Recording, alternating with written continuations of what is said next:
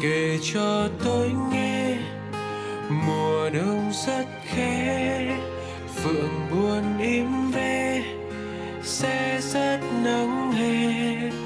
Kể cho tôi nghe chuyện đời lễ thế ngọt bùi nhiêu khê, cay đang gán kề. Kể cho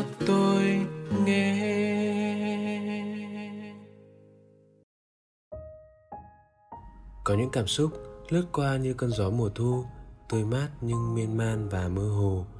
Có những nỗi niềm lại ngập ngừng như đám mây cuối hạ, nửa muốn đi, lại nửa muốn dừng. Nhưng cũng có những nỗi băn khoăn nén dồn như bầu trời đông muộn, u ám và bâng khuâng.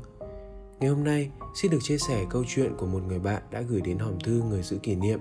Những băn khoăn khi bản thân bạn ấy vừa tỏ bày khát khao yêu thương đích thực trong tâm hồn mình. Em thuộc giới lgbt và là bisexual. Tuy đã tự nhận thấy sự khác biệt trong giới tính của bản thân từ lâu, nhưng cho đến đợt dịch vừa rồi, những khoảng thời gian rảnh mới giúp em chấp nhận được bản thân. Hiện, em mới come out với bạn, vì thời điểm này em cảm thấy chưa phù hợp, cũng như em chưa đủ can đảm để nói chuyện với bố mẹ. Nhưng trước hết, điều khiến em bối rối nhất lúc này có lẽ là sau lần come out với hội bạn 6 năm của em. Người bạn đầu tiên của em người mà gắn bó cũng như chơi thân với em ngay từ ban đầu, trong khoảng thời gian đó lại đặt cho em một câu hỏi rằng, em đã bao giờ thích cậu ấy chưa? Lúc ấy thật sự em không biết trả lời như thế nào vì sự bối rối trong cảm xúc, chỉ bình thường đáp lại bằng câu nói đùa, tao tưởng mày thích tao cơ. Thật sự mà nói, đã có lúc em từng cảm thấy thu hút và có tình cảm với cậu ấy, nhưng để trả lời thẳng thừng với người mà trước giờ em đều chắc chắn là trai thẳng, có lẽ quá khó với em đáp lại câu trả lời đùa cợt đấy của em là sự im lặng và ánh mắt lảng đi chỗ khác. Em không có bận tâm nhưng cũng không thể ngừng để ý những biểu cảm của cậu bạn em ngày hôm đấy. Rất nhiều những lời trêu ghẹo, gán ghép, đùa cợt được nói ra ngay lúc đó, nhưng cũng đều không nhận được sự phủ định hay phản ứng gì của bạn em cả.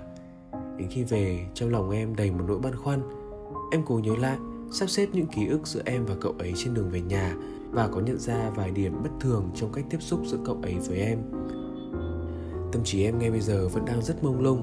Cảm xúc về sự thu hút của em với cậu ấy như gợn sóng lại. Nhưng em lại không thể chắc chắn được rằng liệu cậu ấy có thực sự có cảm xúc gì với em không, hay thực sự chỉ là những ảo tưởng của tâm trí đã vẽ nên trong đầu em những nghi ngờ sẽ lẫn chút hy vọng như thế. Liệu tất cả những suy nghĩ đó của em có phải sự ảo tưởng trong cảm xúc không? Liệu em có nên nói chuyện riêng với cậu ấy và thẳng thắn nói ra những suy nghĩ của em không? Liệu em nên để những suy nghĩ này dần dần mờ nhạt đi để rồi lại lặng yên trong ký ức, để nó mãi mãi chỉ là một kỷ niệm? Em thân mến, hãy mỉm cười lên vì câu chuyện có như thế nào thì bản thân em vẫn là một người thực sự mạnh mẽ. Giống như một chiếc lá, một mặt thẫm tươi, một mặt thẳm nhạt và sâu kín đâu phải ai cũng có thể tự tin mang những mặt thăm thẳm của chiếc lá tâm hồn để chia sẻ với rông gió ngoài kia. Anh nghĩ tâm sự với ai một điều mà chỉ mình biết đã là một điều khó nói rồi. Đằng này lại là một câu chuyện mang nhiều phần nhạy cảm. Chắc em cũng phải băn khoăn và dằn lòng mình nhiều lắm. Em nhỉ? Không phải ngẫu nhiên bức thư em gửi anh lại dài đến thế. Tưởng như có một biển hồ lặng câm sau tất cả những đợt sóng vừa bối rối, vừa hoang mang, cứ xô nhau không nguôi ngớt không bối rối sao được, vì những cảm xúc của em cứ xoay vòng, cứ vần vũ trong những băn khoăn ngày một thấp dồn mà. Mong manh khi tỏ bày, hy vọng lúc nói ra, ngỡ ngàng vì phản ứng của bạn mình để rồi lại hoang mang trước mọi thứ. Bí mật, đổi bí mật, có lẽ là một trong những sự sắp đặt thú vị nhất của cuộc sống này. Nếu em ủ ấp trong lòng một bí mật đến 6 năm thì chẳng có lý do gì người bạn thân kia không thể theo đuổi trong lòng những ẩn dấu cũng ngần ấy ngày tháng. Và khi một người lật mở, vòng xoay bí mật bật mí giữa hai người có lẽ cũng chỉ cần thế để hạ màn. Đó có thể là lời giải thích vì sao người bạn kia cũng có những ngập ngừng riêng mình sau khi nghe em công khai sự thật. Thực tế thì, thời điểm này quả thực là một thời điểm nhạy cảm khi tâm hồn em đang xáo trộn bởi quá nhiều những nét cảm xúc khác nhau. Rất có thể cảm quan của em sẽ bị mờ lấp bằng những cảm giác không thật. Bởi khoảnh khắc khi em công khai khát khao tình yêu thật của mình, em càng mong ước mình được đáp đền nhiều hơn thế. Cánh cửa khó mở nhất mình đã mở rồi, có ai lại không hối thúc bước tiếp trên con đường trước mắt vừa hiện ra đâu? Thế nhưng anh mong em hãy đánh thức lý trí để nhìn nhận vấn đề. Có những thứ tưởng như vậy mà không phải như vậy. Có những điều là ngẫu nhiên, nhưng mình lại tưởng là thành ý. Liệu cử chỉ của người bạn kia có phải là lời ngỏ ý? Có phải đang bật đèn xanh hay đôi mắt em đang loạn nhịp bởi những sắc màu hỗn độn? 6 năm là tình bạn hay tình yêu? Câu trả lời không nằm ở quãng thời gian gắn bó mà trong khoảnh khắc hiện tại của riêng em lúc này. Liệu bản thân em có đang ngộ nhận sau tất cả những ngổn ngang cảm xúc kia không?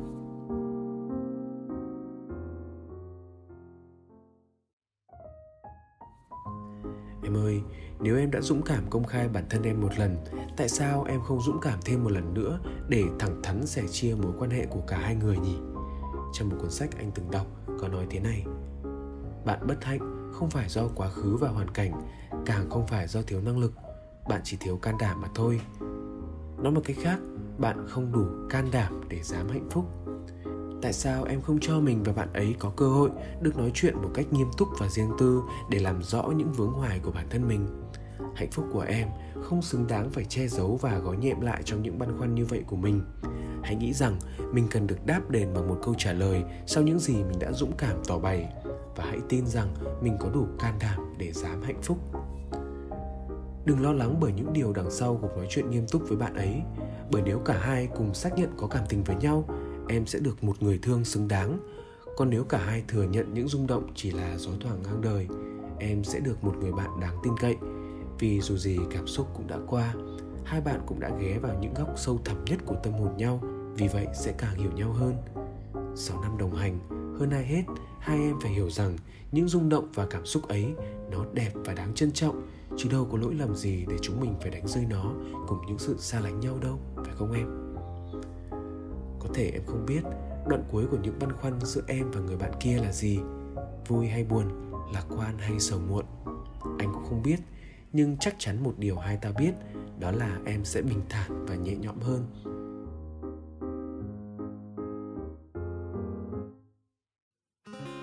Chiếc lá tâm hồn thì hai mặt, em đã chịu quay lại mặt lá thẳm nhạt sâu kín, lẽ nào lại để chiếc lá héo khô?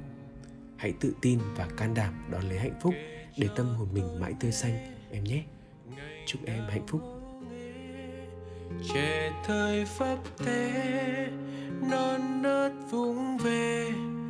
Kể cho tôi nghe chuyện tình say mê, lần môi hấp hé, đôi câu ước thề.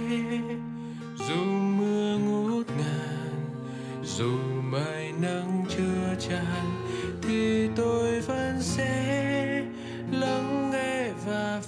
về, dù ngày sẽ tàn, dù đêm trắng múa tan thì tôi vẫn sẽ với tay chờ che.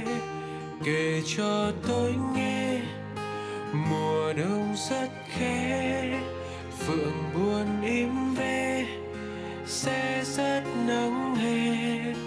Kể cho tôi nghe chuyện đời